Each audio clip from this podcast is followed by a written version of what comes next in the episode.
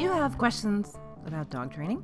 Do you have a question about your dog? How to help your dog do something or not do something? Would you like some suggestions for some great toys for your dog?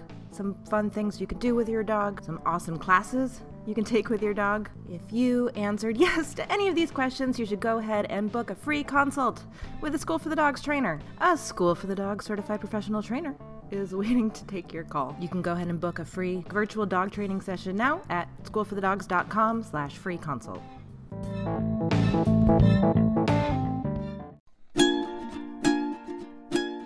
My name is Annie Grossman, and I'm a dog trainer.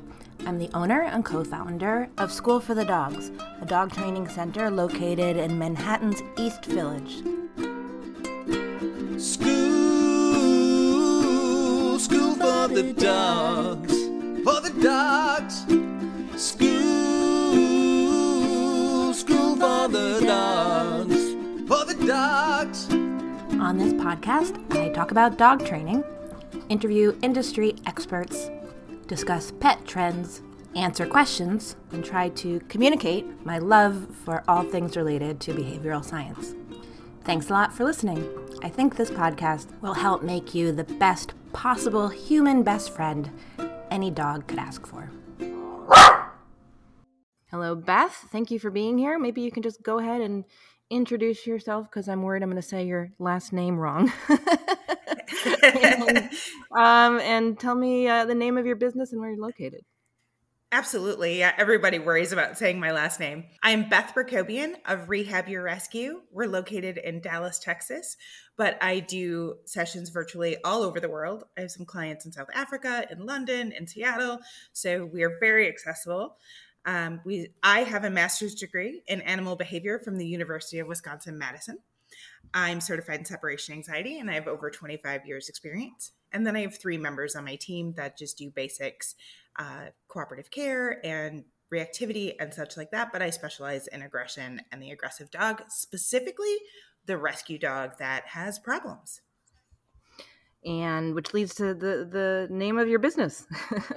Yes, that is actually, um, I was supporting a rescue. And when I decided to go full time again after a like eight year break, I was like, oh, I need a new business name. And I'm like, well, all I do is rescue. So I was like, oh, Rehab Your Rescue. And it stuck and it it's kind of driven me along the rescue world. So it's really nice. So tell me how you got started in in this world. So I grew up on a farm in Wisconsin. We had Simmental cattle, quarter horses, and my dad actually trained field trial Labradors. And he used aversives. And we'd bring out these bouncy labs, and they were so fun. And at the beginning of our sessions, it was just such a joy to work with them. But then I'd always notice at the end of the sessions, we'd have these shut down kids who were like slinking back to their kennels. And I was like, that just, it felt wrong being a 12 year old. It just didn't feel right. Can you explain a little bit what the aversives were that were being used? Yeah, so this was in the 1980s. So, like, we had one of those leather collars that actually had nails in them, like three little nails. And if the dogs did something they didn't like, my dad would make a big leash correction. Um, we used e collars, which, of course, in the 1980s weren't great. Um, he used a bonker, so just like Jeff Gellman, he would be whacking on these dogs, like if they wouldn't release. Oh my god! I just discovered. I just discovered Jeff Gellman. oh, I'm so sorry that you've gone all this time without knowing who he was.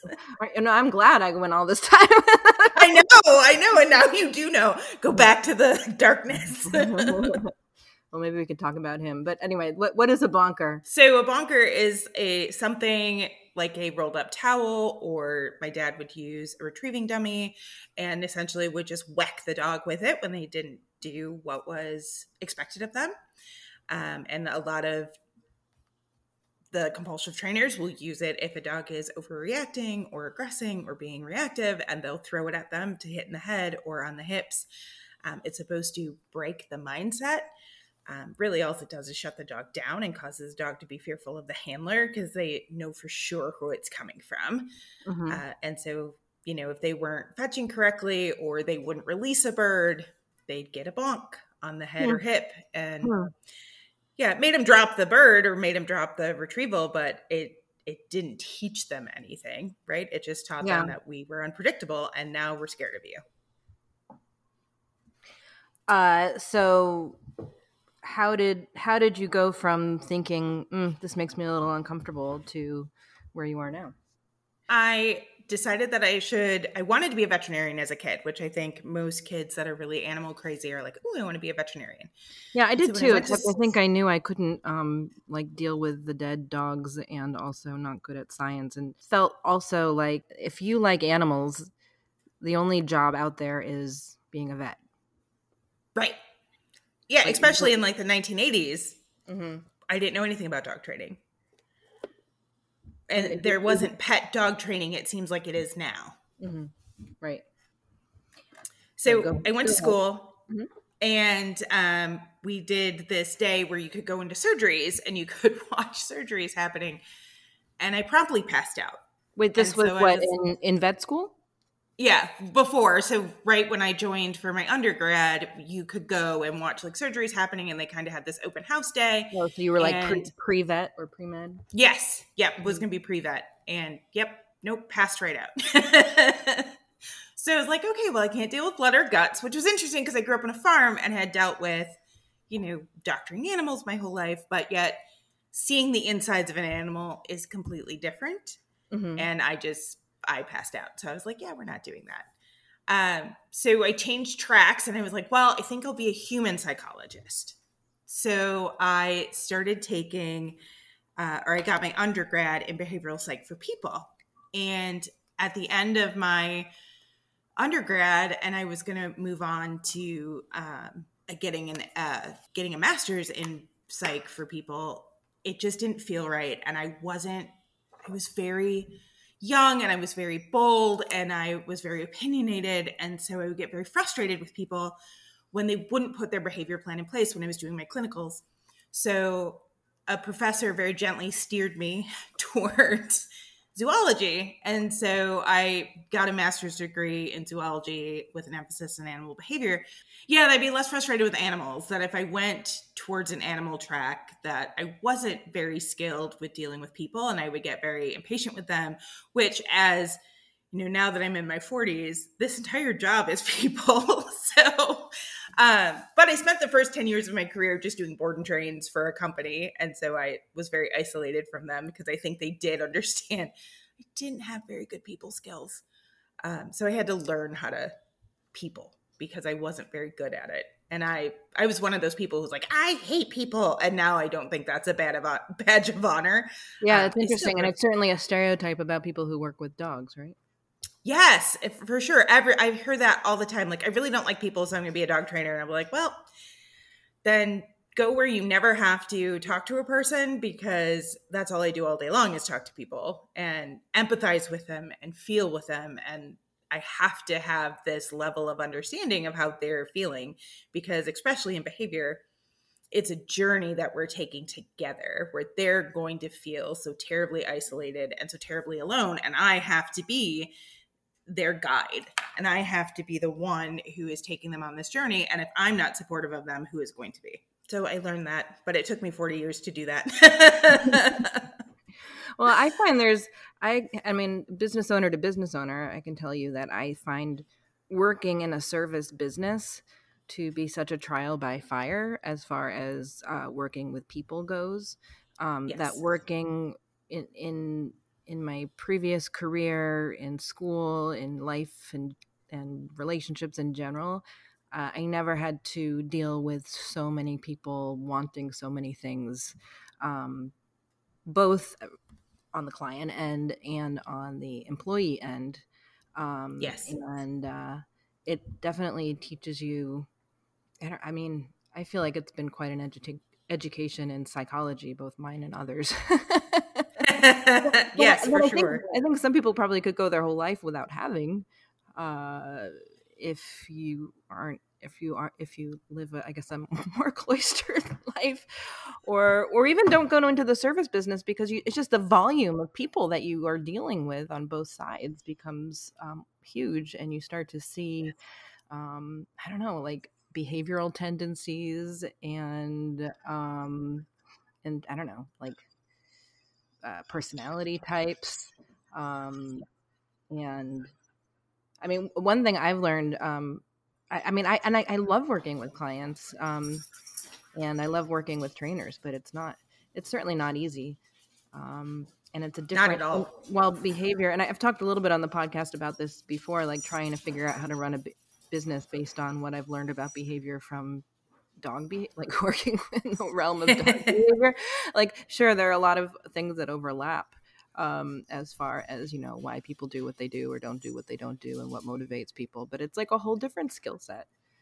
right, um, for sure. that Yeah. I that I appreciate like the world of human relations in a way that I I never did before becoming a dog trainer. Anyway, sorry to go down that. that No, I but It's interesting to me that you were like, um, you went to work with, you, you went into the world of working with animals because y- you were not so interested in working with the people, but now you're saying you're working with the people. Do you think Yeah. what you what you learned about animal training first as a zoologist helped informed how you work with people? Yes. And I think also having that behavior psych degree helps. So it all kind of feeds together because it's all linked, it's all behavior, it's all functional. Um, so we always have to look at what what is the function of that behavior that either a human or an animal is doing um, and why are they doing it and then once you dig into that you can find your empathy and you can find the way to address it in a non-confrontational or non-aversive way uh, it did take me, as I I think it does most people, time to develop skills to deal with people appropriately. And I also have an MBA in finance and spent 15 years as a corporate controller in the in corporate America. So that also lent me, and I worked for uh, the fire service side for five years. And so working with firefighters and corporate America, that taught me quite a bit as well of how to really learn how to listen to people and not be reactive because I was a very reactive youngster. So it really taught me quite a bit coming up. And then I put a pause in 2008. I put a pause on my dog training career because of the economy and, you know, I just wasn't in a right place in my life. And then in 2020, well, in 2017, I started back into the dog training world with supporting rescues. And, you know, really that's all I did was for a few years, just support rescues. Um, as their behavior consultant, I'd take cases that they were having problems with, but I wouldn't really see the outside uh, client. And then in 2020, when COVID hit and I was working in oil and gas, I was absolutely miserable and I hated my job. I hated what I was doing, but I was working part time as a behavior consultant and I was seeing probably 20 clients a week on top of my corporate job. And then one day I just woke up and I went, looked at my husband and said, I think I'm going to quit my job on Monday. And he's like, okay, what are you going to do? And I'm like, I'm going to go back to dog training full time. And he was like, okay. In the middle of COVID. and he's a retired firefighter paramedic and he was um, working the pandemic in an uh, emergency department. And I uh, was like, I just, I can't do this anymore. I, I don't, I don't want to be in corporate America. I feel awful. I'm miserable. I'm depressed. Um, I just don't want to. And he's like, okay, well, we all let's give it a college try for three to six months. And if you aren't successful, you can always just go back to corporate America. Sound like a deal? And I was like, sounds like a plan. And now, two year, two and a half years later, we are thriving. I'm growing my team, and it's just it's been an exceptional ride in the last two and a half years since I've gone back full time. It's been quite the exceptional ride. So, uh, just chrono- chronologically, you were training full time, and then you left. 2001 to 2008, I was training full time, and And was that with your own your own business or a board and train no, the board and train business in Wisconsin. And that was aversive based. So it was prong collars and not as heavy handed as like what my dad was doing. And it was right as I had graduated college.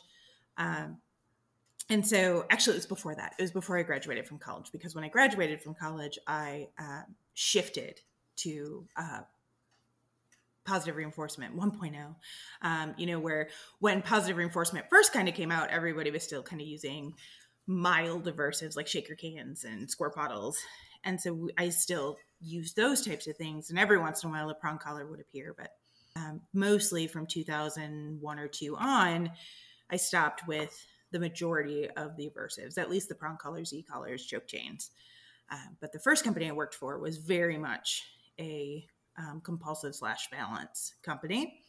Um, when I left them after I got my degree, because I was working part time while I was getting my education, I uh, started working for another company that all I did was board and trains. How did you How did you come to feel that um, the balanced method was not the direction you wanted to go in? Oh, that's a really good question. I wrecked one of my own dogs. So I just told this story on TikTok the other day.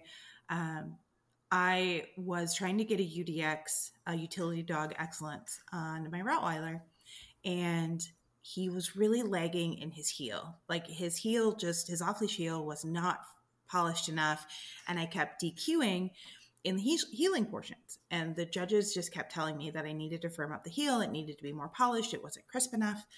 And so I had a friend and colleague talk me into trying her trainer and that we should try an e-collar. And I was like, okay, let's do it. And she's like, showed me her dog that he had polished up and it was this goofy lab who was still a goofy lab because labs are resilient. And she he she was doing amazing with this dog. And I was like, okay, it'll work for Elmo. Let's let's try it on Elmo. And we took I think we took about three to six months to get the dog conditioned to the e-collar and we moved really slowly. And then we started working in the training center on rubber mats with go ahead. Was this um after that after 2008? So I came out of the program and was starting to make my transition away from using tools. And I had really never used an e-collar in the program I was working with the first company I worked for. Um, we just used prong collars and choke chains. We didn't use knee collar.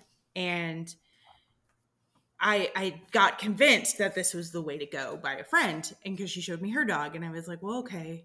And we started working him in the training facility, which had rubber floors. And it took about 30 minutes. And all of a sudden, I started to notice that he was just shutting down and shutting down and shutting down. So he was like, he came into the training facility, this really happy, goofy guy. And he was a really exuberant, outgoing dude and he he all of a sudden started like tucking his little nubbin and then his ears were plastered against his head and he had low slinky body language and when i would ask him to heal he would plaster himself against my thigh which was exactly what i wanted but not in the way that looked like a polished heel. He was slammed against me with you know low slinky body language uh, wide eyes panting mouth and I, I can remember distinctly the way he looked and i was like that doesn't look great. And they kept telling me like i was like hey I, this doesn't look like it's doing what i want it to do. He's look he looks unhappy. And the trainer and my friend were like oh no no no just the first time's always a little rough. It'll get better it'll get better. So we left after that session and i came back. And like two weeks later and the second he stepped on the rubber mats he pissed and shit himself and uh. he started shaking and he just was like he he started slinking to the ground and he started belly crawling and I was like, "Oh, well that's not great." And he's like, "Just put the e-collar on. We have to work through this." And I'm like, "Yeah, I don't that doesn't feel good in my stomach. Like eh, I don't think that's right." And so I took him outside and I got him I didn't put the collar on and I took him outside and I got him all jazzed up and boistered up and and he recovered probably about 80%. And I was like, "Okay, let's do this. And we walked back into the training center. His feet, his feet hit the rubber mat, and he went, uh, uh and he shut right back down again, peed himself again, and I was like, oh no. And both um, my friend and the trainer were like, this is normal, and I'm like, is it though? And I then that's when I was like, this is not normal. And I have wrecked my dog, and this is not great. And I could never get him back onto rubber mats again. We tried to um, counter condition it and desensitize it back and i could never get him to walk on rubber mats again. I could get him into training facilities and tool around but if there were rubber mats he wasn't it he wasn't having it. Um, he could play on them but if i tried to put him to work he would shut down. Um, and I, I took about five years to try to get him together and unfortunately i wasn't able to recover that from him. So I, I, made a very stupid mistake. I was still very young. I was 25, 26, and I just really wanted I really wanted this title, and I was very competitive. I showed um, at the top of the quarter horse circuit, and you know, won some big prizes there. And I was a very competitive young girl, and I was just more about winning the prize than I was about the well being of my dog. And that is what taught me to worry more about my dog and less about myself. And that's when I took tools off and I stopped using them from that moment forward. Um, and I've never picked up any e-collar again. How did you go from there to also sort of doing away with things that people might consider less severe, like coins in a can? Yeah, that took a little bit longer. Yeah, that took a little bit longer because that was still very much the norm in the late, the early 90s, early 2000s. Like that was how, quote unquote, how we were training, right? And so I remember when I got my first English setter puppy, I used a shaker can on him and it shut him, and I think it was for barking. Um, and it just like he hit the deck and belly crawled away from me, and I was like, "Oh, that's not great." And I think that was the first time I had seen that, and I was like, "Okay." And so I stopped. I think I've, I've my poor dogs have been. I think for most of us have been experiments in what not to do, and so I think I've tried things on my own dogs and then gone, "Oh, that's not great. Let's not do it on your dog either." Um, and then it was then I started getting even you know con- taking continuing education and learning and you know reading don't shoot the dog and um, of course continuing to read dr mcconnell's books and you just keep educating yourself and i just kept seeing things would be like you'd you'd be in a class and there would be dogs barking and you'd squirt one and they would like hit the deck and be like oh and you'd be like well that's not the response i want i don't want the dogs to be afraid of me we want the dogs to figure out how to act instead instead of being just terrified all the time. So I, I, think a lot of it's trial by fire for most of us. Even with educations, we have to figure out what works and what doesn't work. And like with my new setter puppy, it's about figuring out what works for him and mm-hmm. what doesn't work. Um, but yeah, it took a long time to come away from aversives. I would say when I ended, so probably about 2005 is when I really set all of them down. When I was like, okay, there's a better way. I had you know continued to learn continued to go to seminars and such and was like okay there's a better way that we can just redirect and we can ask dogs to do something else instead of trying to scare them into submission here's a question i have family that uses a shock collar or they've yeah. used several kinds of shock collars on their dogs and continue to and um, their rationale of why it's okay is that the dog only ever got shocked once and and it wasn't that bad. So if it means that the dog can have free roam of their yard it was worth it. What would you i'm not putting you on the spot. How would you respond to, to yeah and i making i get that, that a lot right? yeah. Yeah. Yeah and i think we get that a lot. Um for well one we don't get to decide what's that bad, right? Just because you, as a human, think, oh, it's not that bad. And I think the the biggest flaw we have with the e-collar is that all trainers will have you try it on the heel of your hand. That is the most callous part of your body. And they won't tell you that human skin is 14 to 18 cells thick and dog skin is 4 to 8 cells thick. So we're not comparing apples to apples, right? And so what I've said to clients lately, because I get a lot of clients that come in on e-collars and I'll be like, okay, I want to give you a challenge. Go home with no shoes on. I want you to strap it to your inner thigh and just wander around and give it to your partner or a friend or child and have them stim you when you least expect it and then tell me if it's painful and then tell me if it if it made you jump because the reason the e-collars work is because it's aversive because it's painful and what they learn is that when that collar is on like i have one client who i have not pulled the e-collar off of yet because it's a very big um, very big very strong very reactive german shepherd and i want her to have tools um, before i take her other tools away we will take them away um, and I've told her I said you can you can wear it because the dog is what we call collar wise. So the dog knows when that collar's on, there is a chance that I'm going to get stimmed. Even if he's only been stimmed once, there is a chance. They know they're very smart. And so for that this particular dog, I'm like, just leave the collar on. You, I know you never use the box. Let's not hit the button, and then we'll we'll move away from that e collar. And and so really, it's more about the learning history that the dog has has um, has been through, and that single learning events are very real. So if that dog was booking towards a towards the road and you stimmed him and they hit the brakes and came back, you're like, yep, that worked. And I've never had to hit it again. I'm like, yeah, because they don't want to get hurt again. And they've learned that that collar is painful. And I think the good balance trainers will tell you, yeah, it works because it's painful. It's not a tickle. It's not an interrupter. It's not a communication device. It's it's it's aversive and it's painful. And I think as long as we're honest with ourselves, if that if you're okay with causing a sentient being pain so that you have control over them, then go for it. But let's be honest with ourselves what we're doing to our animals, not that, oh, it's just so they can have freedom. They have no more freedom on that e collar than they would on a long line. So, what do you say when someone says, well, it just snaps them out of it?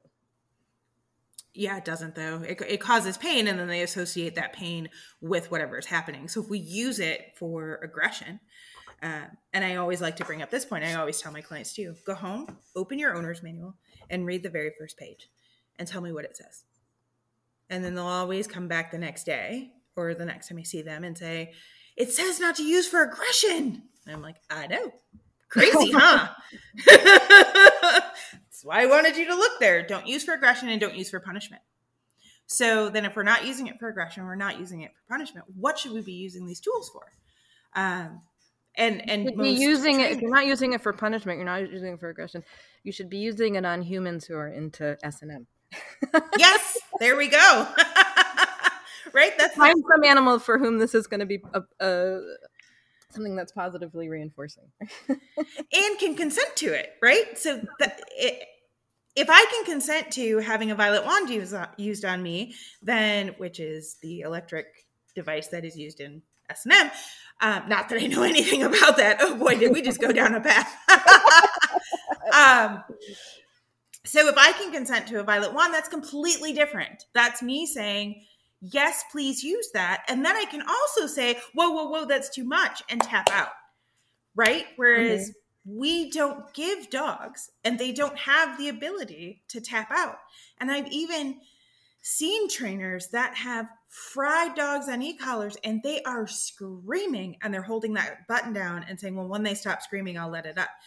Essentially, that dog is saying, you've gone too far, stop, and we're still not listening. So if we're going to use those devices, we have to listen carefully to what the dog is saying and and watch for that consent.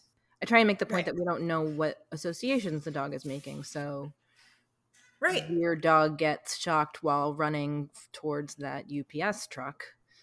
And for all we know, the UPS truck is the thing that's been associated with the pain. Right.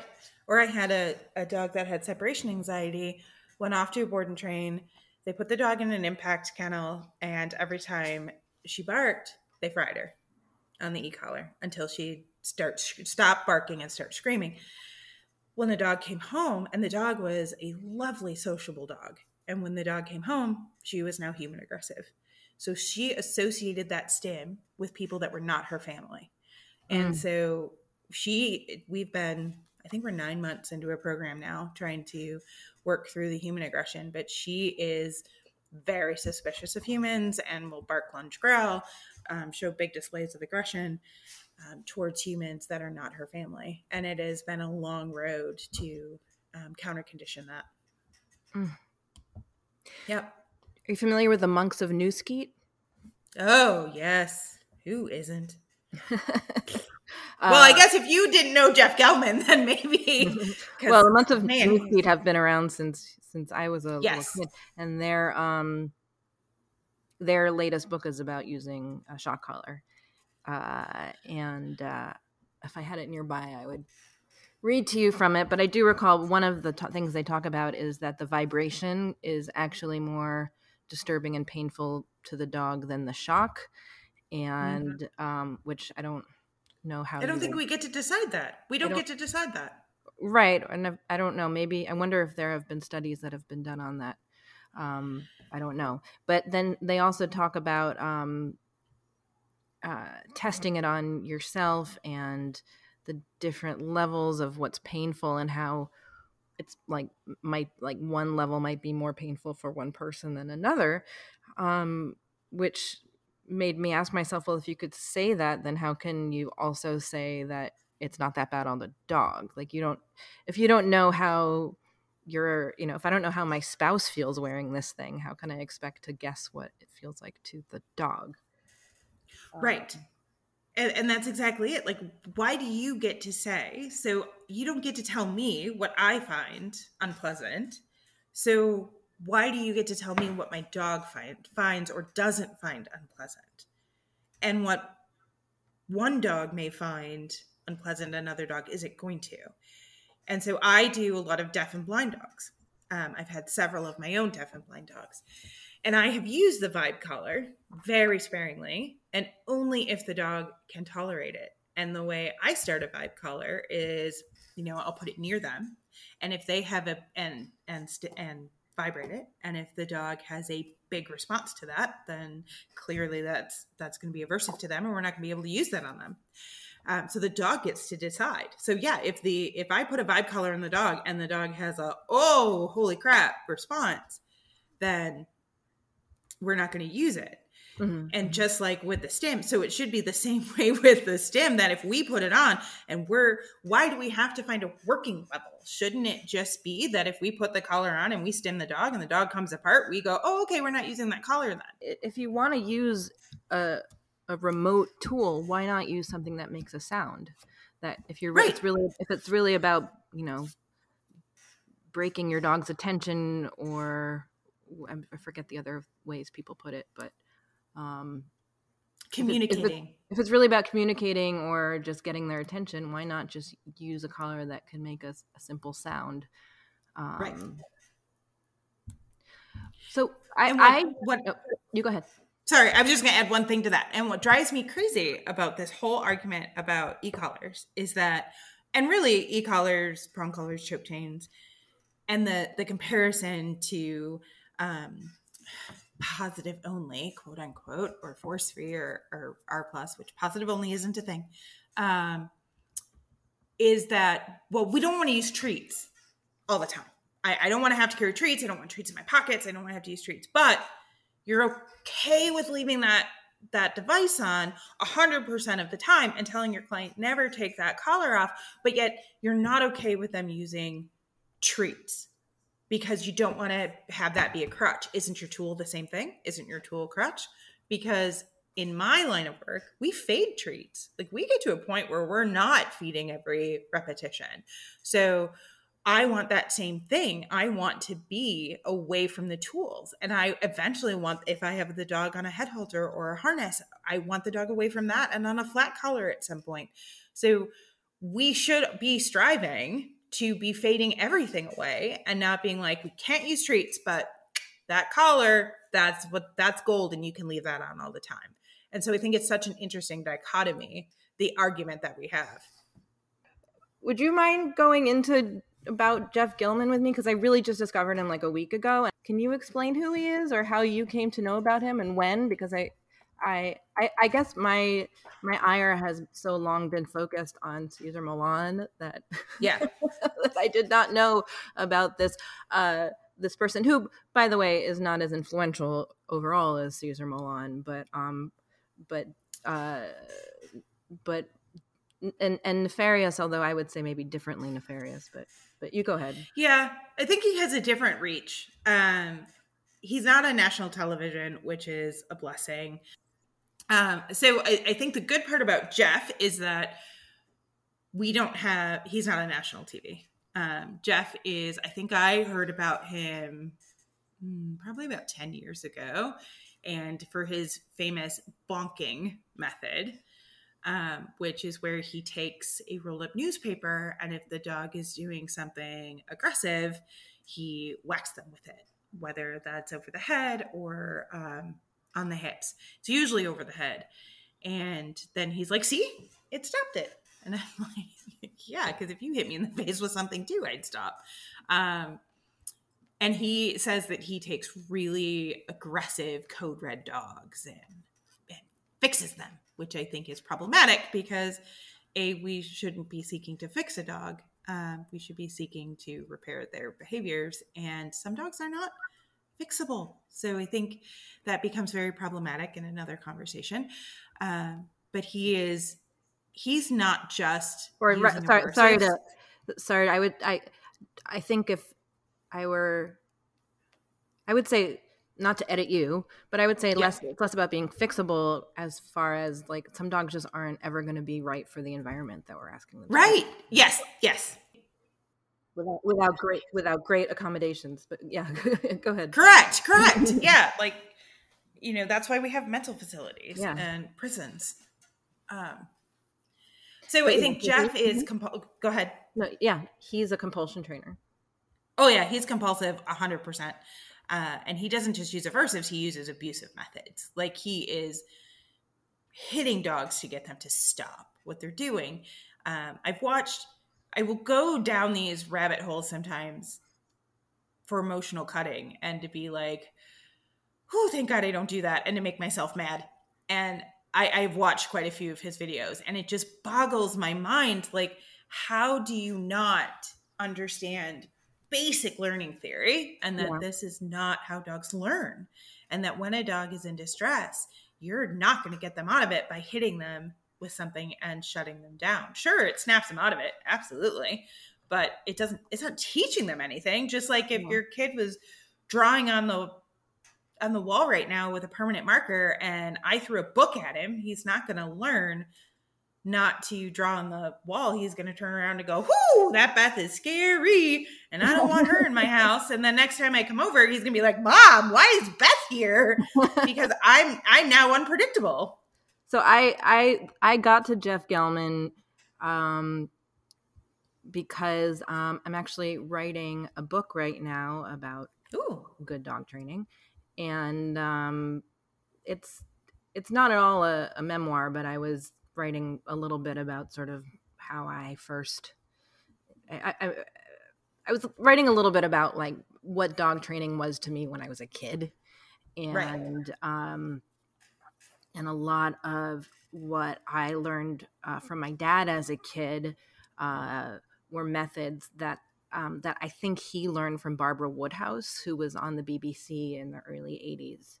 She was like this very matronly, stern uh, old lady who um, w- who was going around yanking dogs' leashes and stepping on their leashes to get them to yes, lie down yes. and, and just doing a lot of um but she also she also uh suggested things a lot of the time that were just kind of um I don't know, just like weird things that I remember my dad doing. I didn't make this connection until after my dad died, so I can't talk to him about it, unfortunately. But I remember he would say, like, uh, "What a good girl!" That it was really important to um, use that W sound to communicate with dogs. And subsequently, I I saw that on her show, on you know reruns of her show. Like that's something she suggests.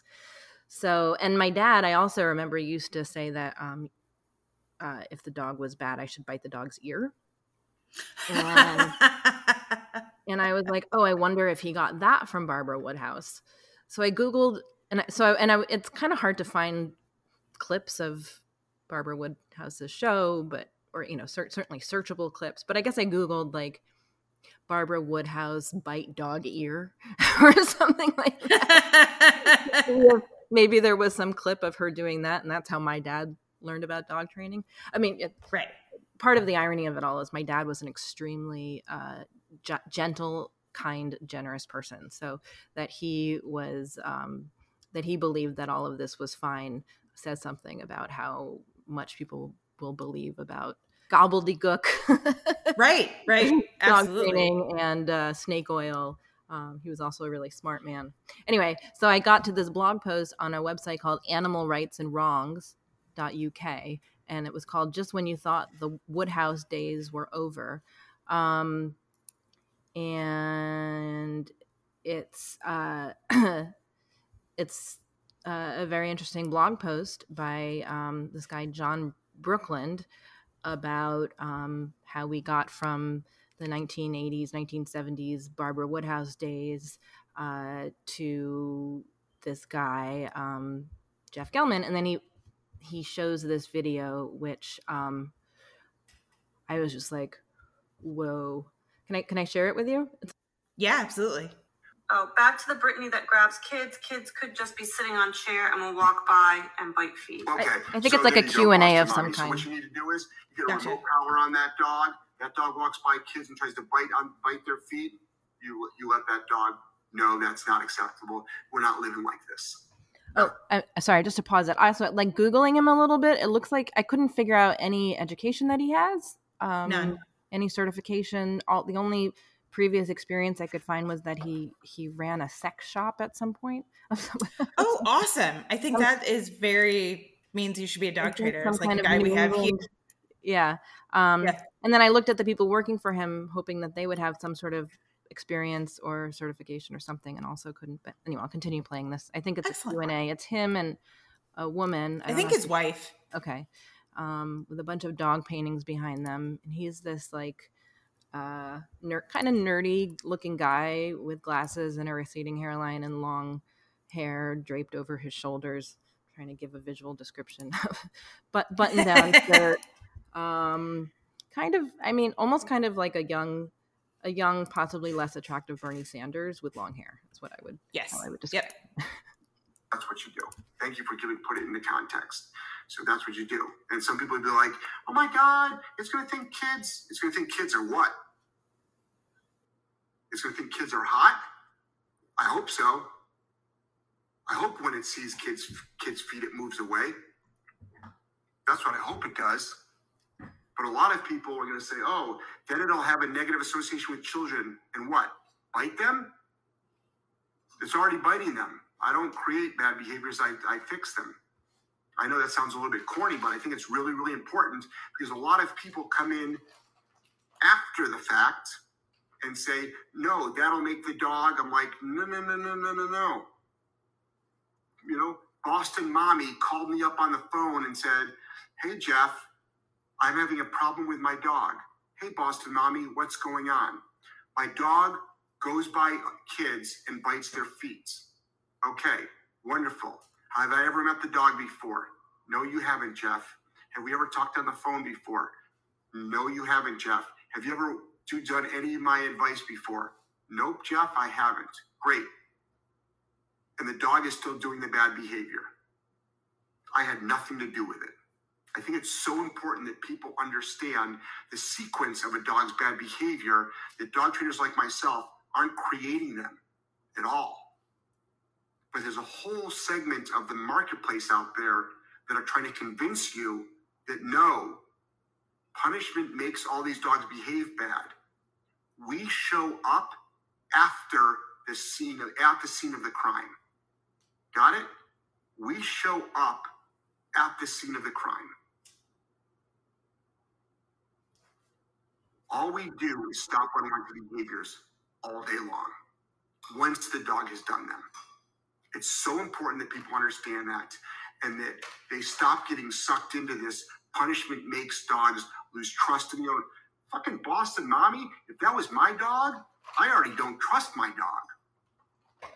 I don't trust it. If my dog was biting kids' feet, there already is a lack of trust. That's already done. This is so important that people understand these concepts. This is simple, common sense. But as soon as you start talking about punishment, everybody crumbles and falls apart and screams abuse. Abuse? Give me a fucking break. How about those kids that are getting bit? It's incredible the way that, the, that, that, that we've gotten in this country. You have to fucking be kidding me. That dog is biting children's feet? What would you like to do? What should we do? Drop kibble on the fucking floor? Oh yeah, every time the Brittany walks by the kids, drop kibble on the floor so it'll think the kids' feet are nice. Yeah. Let's also wash the kids' feet with like essential oils and tea tree oil and put flowers in their fucking toes so the dog feels that it's a loving fucking place and maybe it'll sit there kumbaya too. Give me a fucking break. The dog's biting the kid's feet. It's going to be told right now, this second, how unacceptable this is. That's why dogs are dying. That's why dogs are being rehomed. That's why children are getting bits. Because we've turned into a society of a bunch of snowflakes who refuse to accept reality. And on that note, Linda's done with the show. That's why she keeps squeezing my arm. Is that what you meant? No, I was trying to make you calm Oh. down. Like, calm your shit down, dude. I'm not mad either. I'm not angry. He's just passionate. I'm fucking passionate. TM. Yeah. All right? I'm not mad at all. I love life. I'm having a great time. But boy, am I sick and tired of of of people making all these excuses. This isn't Boston Mommy, and Boston Mommy knows that because she's been on the show. These are just like to, to the to you, to all of you. Maybe not the people sitting here, but to like to people out there that are struggling. I mean, it's really getting bad out there, and it's getting worse. We get too many snowflakes, we're gonna have a fucking snowstorm. We got a snowstorm. We're gonna be shoveling shit for a long time, guys. And that's gonna be the bodies of dead dogs. Oh my god. it's the for me it's the fear mongering. It's the well your dog's to die if you don't use an e-collar. Your dog's to die if you don't use an e-collar. Uh okay, stop that. Okay. So I have a client that uh, is having severe separation anxiety, severe reactivity, and has been to five balance trainers, and it's not getting better. It's just it's getting worse. And we were supposed to start a program, and the dog bit another dog and did some some damage, and so she has to remove the dog from a from her house. Uh, the apartment's kicking the dog out. So I she goes so she calls me and we we do a session and she says, "Well, I'm going to go to this trainer." And I'm like, "Again, it's a balance trainer that's going to use the same methods." And she's like, "Yep." She told me it was going to it was going to be the same thing. And I was like, "Great." Well, then I talked to this trainer and I was like, "Yeah, it's the same methods because they make these promises and they're so passionate like like Jeff is and I'm assuming because you're recording him with f-bombs you're okay with us using f-bombs it's fucking bullshit. like it's basic learning theory. Like yes, so if you stim a dog or you punish a dog around that kid, he's just going to be like, "Oh my god, that kid's so unpredictable." And now I just want to keep distance. I want to create more distance from the kid because what is aggression? It's a distance creating behavior. So like ah, and what did he say it was? Wait, did he say the dog was an Aussie? No, a Brittany Brittany. a Brittany. So Brittany's like if it was an Aussie, I'd be like, oh, okay, yeah, the kids, we just need to fulfill the dog's biological needs of herding, and that's why he's biting the heels and ankles is because it, it's that's his behavior. That's what he does. A Brittany. If a Brittany is biting a child, and my specialty is is the bird dog, like I, that's that's my jam. That's what I do. I have two setters in my home right now. I have probably thirty bird dogs of varying breeds in my program GSPs, Brittany's, German Wirehair Pointers, um, Vizslas. I love the bird dog. Brittany's are such sensitive animals. So if a Brittany is biting a child, I want to find out the function. WTF. And not what the fuck. What the function? Why is the dog biting that child's feet? What has happened to cause that dog biting the dog's feet? And let's put some management in place. So if the dog is biting the kid's feet, the dog doesn't go near the kids until we can start a program. And not a punishment based one, because you're just gonna make that kid or that dog think that kids are unpredictable and scary. And it's not gonna just be going after your child, it's gonna start going after everyone else's kids, and it's going to be a death sentence. Absolutely right, Jeff. You're gonna put that dog to death because you are the one that's telling people to punish when it comes to kids. And does suppression work? Sometimes. Does it backfire? Most of the time. Most of the time. If we try suppression, see, he was fired up and now I'm fired up. I know, and you can't not be fired up. I mean, I I think I go I go towards the my my brain just goes to management first. Like Yes. if you have a dog who's biting a kid's feet, like we control so much about our dogs' lives. You know, it's like this dollhouse version of the world where where we're controlling the so many of the inputs and and the physical environment where the dog is spending Yes. his or her time. And if we have that much control, you know, whether it's with a leash or a gate, a fence, a muzzle, or just, you know, hey, don't bring your kids over. Or I mean, Yeah.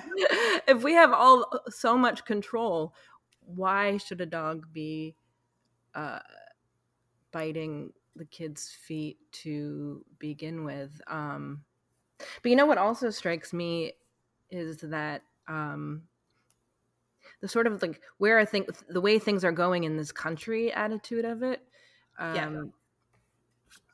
like sent a shiver through my spine because I felt like it's it's this, um, you know, liberals versus conservatives, um, kind of, you know, red state blue state caricature of of the world, um, as seen through uh, what to many people seems like a super niche area, dog training, right? Yeah, it's it's so interesting that if we want to address dogs' behavior with empathy and compassion and management and not punishment, then we're snowflakes. And we're positive only cupcakes that don't understand that dogs have real life consequences. Um, no, we understand. We just don't choose. We just choose not to use punishment. We choose to use science based methods. Science based methods that work. So yeah, you're right. I'm not going to put an e-collar on a dog and jack him to high heaven until he's afraid of children.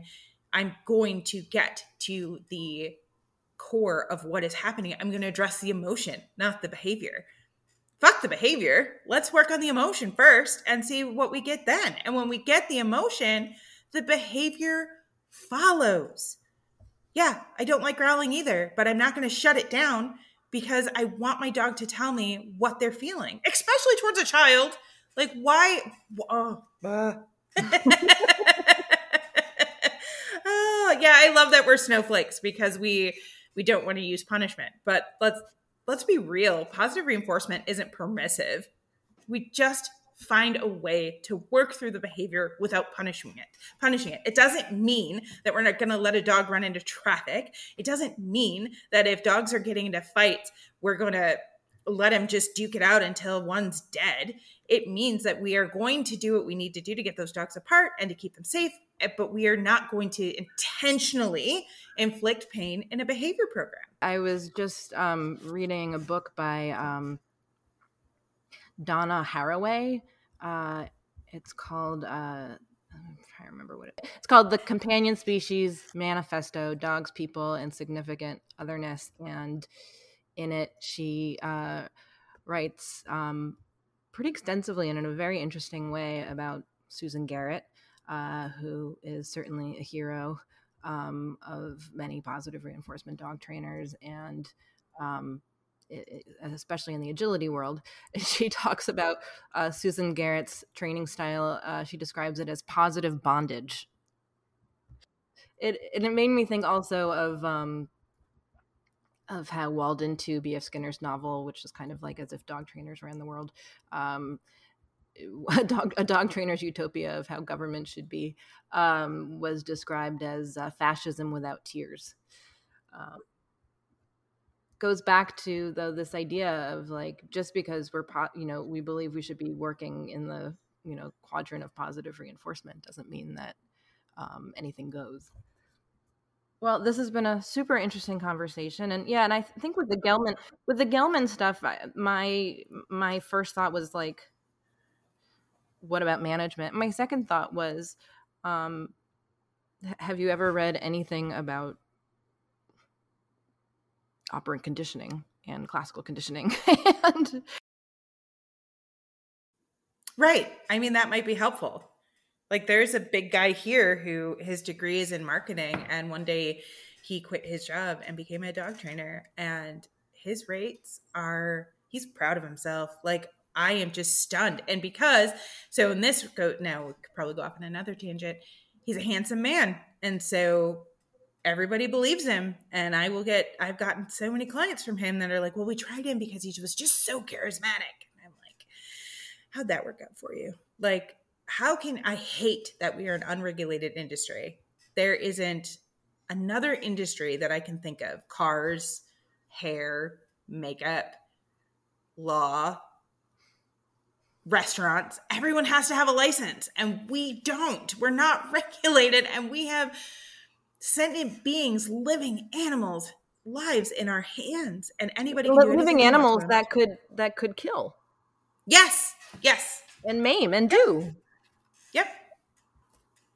I think where Gellman and uh, uh, Cesar Millan differ in my brain is um, like I kind of feel like there's what I call good dog training, and then there's sort of all the other stuff, which is you know aversive t- training, e-collar training, uh, you know, balance training, um, dog whisperer type training.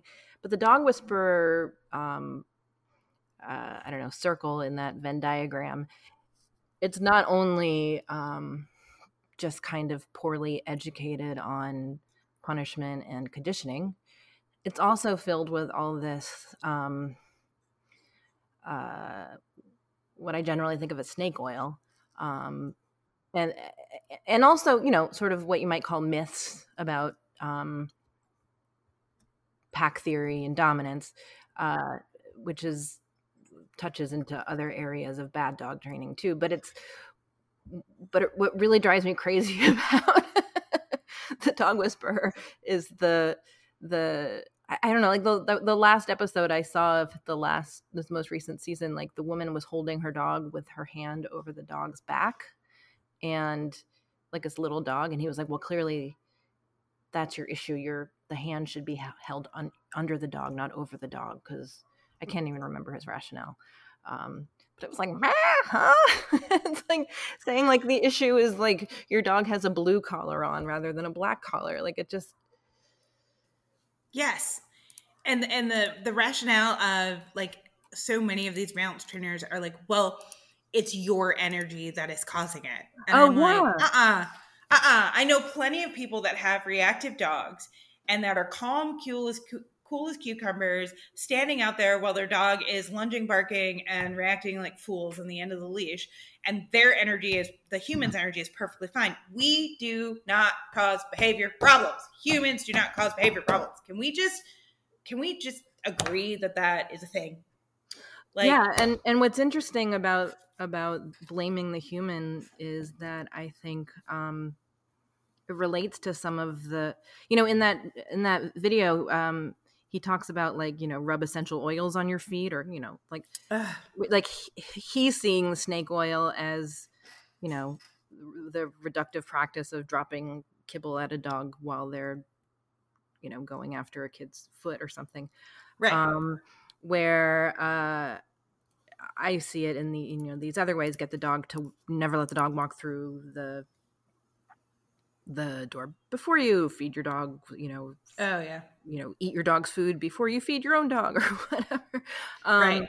uh like i see all of that stuff as as um the the woo and um and i think there's a lot of that though in the um actually i just listened to this podcast called um the dream and the first season is about mlms like multi-level marketing and the second season is about um is about like the whole world of wellness and one thing that both of those um one thing I I- this pot these two seasons of this podcast made me think about was how often people are blamed for failure that is Mhm. in a situation where they're set up to fail, like in multi-level marketing. Um, You Mhm. know, chances are you are you know going to fail, but if you do, you're told you know you didn't try hard enough, you don't have a winner's Yep. mindset. Um, and similarly with a lot of um, things in the world of of wellness. Um, Yeah, it's so common. Like I'll I will get people that are coming from balance trainers, you know, and I've gotten people that have come from other uh force free or R plus or LIMA trainers who they're like, hey, they just they didn't jam, they didn't jive, or they just didn't work out. You know, it's there's multiple reasons why people leave trainers, but a lot of the reasons I'll get is like I got one the other day who was like, my dog is aggressing it at humans, and so we put an e-collar on and we stim when he when he's barking at humans, and it's not working anymore. It worked for a while, but it's not working anymore. So then I called the trainer and I said, Hey, it's not working. Can we come do a session? They came out, did a session, said, Well, you're not doing it right. It's how you're doing it. It's your fault. And I'm like, Well, maybe. Like sometimes it's implementation of the plan, right? But whenever I, I often hear, I get told that it was my fault, that I wasn't calm enough. I didn't do enough exercise. I didn't um, turn it up high enough. I didn't do it correctly. So, I think we often, and I think it is very much our society, is that, well, if it doesn't work, we'll just blame someone else because it didn't work. Um, or we'll blame the client because it didn't work. Well, no, we have to figure out why it didn't work or why it's not working and how we can adjust that. Because if it has stopped working, then we have to find something else to do. Because the definition of insanity is trying the same thing over and over and over again and expecting different results. Well, thanks so much for taking the time to talk. What an interesting conversation. Thanks I know for, it took quite a different path, I think, than we intended it to go in, but Well, that's Thank you okay. for hate watching Jeff Gellman with me. It was easier You're than welcome. doing it on my own. do, I need to, do I need to watch more, or do you think I've had enough? I think you've had enough. I don't think you need to watch anymore. We're just the the pretty snowflakes.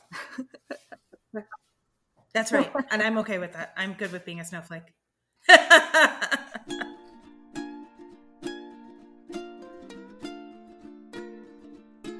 You can learn more about Beth at rehabyourrescue.com. She's also on Instagram at rehabyourrescue. Shortly after talking to Beth, I was thumbing through a book called The Koehler Method of Dog Training by William Koehler. He was uh, a popular trainer. This book was written in 1977, and he doesn't talk about shock collars, but he does suggest uh, some pretty extreme forms of punishment.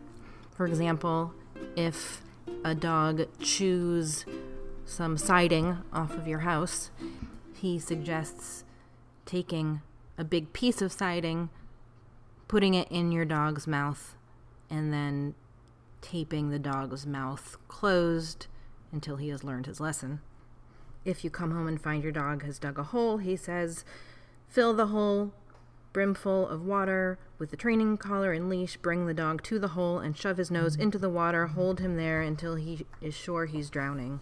If your dog is of any size, you may get all of the action of a cowboy bulldogging a steer. Stay with it. I've had elderly ladies who'd had their fill of ruined flower beds dunk some mighty big dogs. A great many dogs will associate this horrible experience with the hole they dug. However, to make sure of a permanent impression, fill the hole with water and repeat the experience the next day, whether the dog digs any more or not. On the third day, let him watch you dig a hole and prepare it for a dunking. Class surveys have shown that more than 70% of the dogs who experience this correction for as many as six consecutive days swear off hole digging. If the master takes the first sign of repentance as a permanent change and stops the dunking after only a couple of days, failure is generally the result. Anyway, um, the thing that I n- noted more than uh, uh, his um, interesting methods um, was the way he echoes this idea of um, of uh, people being snowflakes if they're not willing to use punitive methods.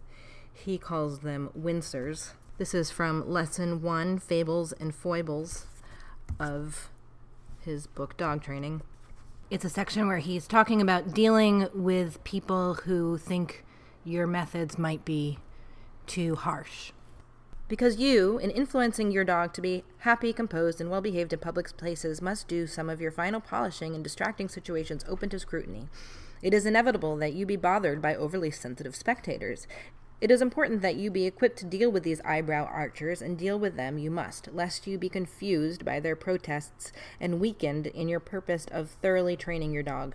The supersensitive observers are quote unquote kindly people, most of whom take after a kindly parent or an aunt who, quote, had a dog that was almost human and understood every word that was said without being trained. They range over most of the civilized world. Generally, one or more will be found close to where dogs are being worked. They often operate individually but inflict their greatest cruelties when amalgamated into societies. They easily recognize each other by their smiles, which are as dried syrup on yesterday's pancakes. Their most noticeable habits are wincing when dogs are effectually corrected and smiling approvingly at each other when a dozen ineffective corrections seem only to fire a dog's maniacal attempts to hurl his anatomy within reach of another dog that could maim him in one brief skirmish. Their common calls are, quote, I couldn't do that, I couldn't do that, and oh my, oh my. They have no mating call. This is easily understood. When bothered by such critical observations, you will find the most effective counter irritant to be a proffered leash and a loud invitation such as, Here, show me. If the dog appears a bit formidable, the wincer is certain to hurry away. Better still, let's use the initiative of a good general and hit the source of the misinformation which they would use to discredit your efforts. Take a look at some of the things that have been written in books and magazines. A really good look. This experience not only will prepare you for evaluating the comments and suggestions that come from the sidelines, but also will give you confidence of action necessary for training a dog.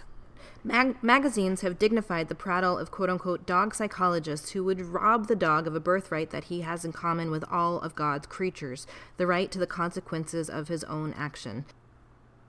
There will always be more emphasis and clarity to be had in the contrast between punishment and reward than from the technique of quote unquote only good, and if they obey, quote unquote, still more good. And there is more meaning and awareness of living in a life that knows the consequences of both favorable and unfavorable action. So let's not deprive the dog of his privilege of experiencing the consequences of both right and wrong.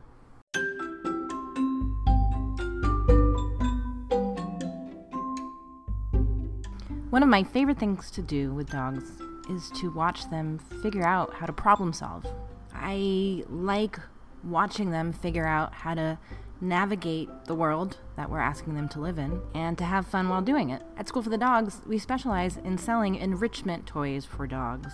These are also sometimes called work to eat toys. They can help a dog refine their problem solving abilities, can help them burn off physical and mental energy in a way that is not destructive. It can help slow down their eating, and it can also just help them enjoy themselves. I kind of think puzzle toys might be the canine equivalent of playing Fortnite or doing the crossword. School for the Dogs' new Brainy Box is a monthly subscription box where every month we will send you one of our favorite canine enrichment toys along with one of our favorite types of treats. You will only receive things that have been vigorously tested by our staff and student body.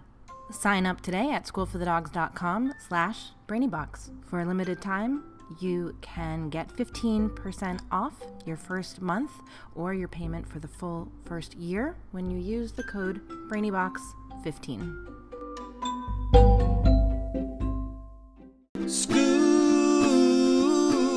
school for the dogs. Thank you so much for listening. And special thanks to Bill and Lizzie of Toast Garden for the amazing theme song. You can find Toast Garden at youtube.com slash toastgarden. If you enjoyed this episode, please make sure to subscribe to the podcast and leave a review on iTunes. You can also support us by shopping at storeforthedogs.com and you can learn more about us at schoolforthedogs.com. You can also connect with other listeners by downloading our brand new app. Just visit schoolforthedogs.com slash community.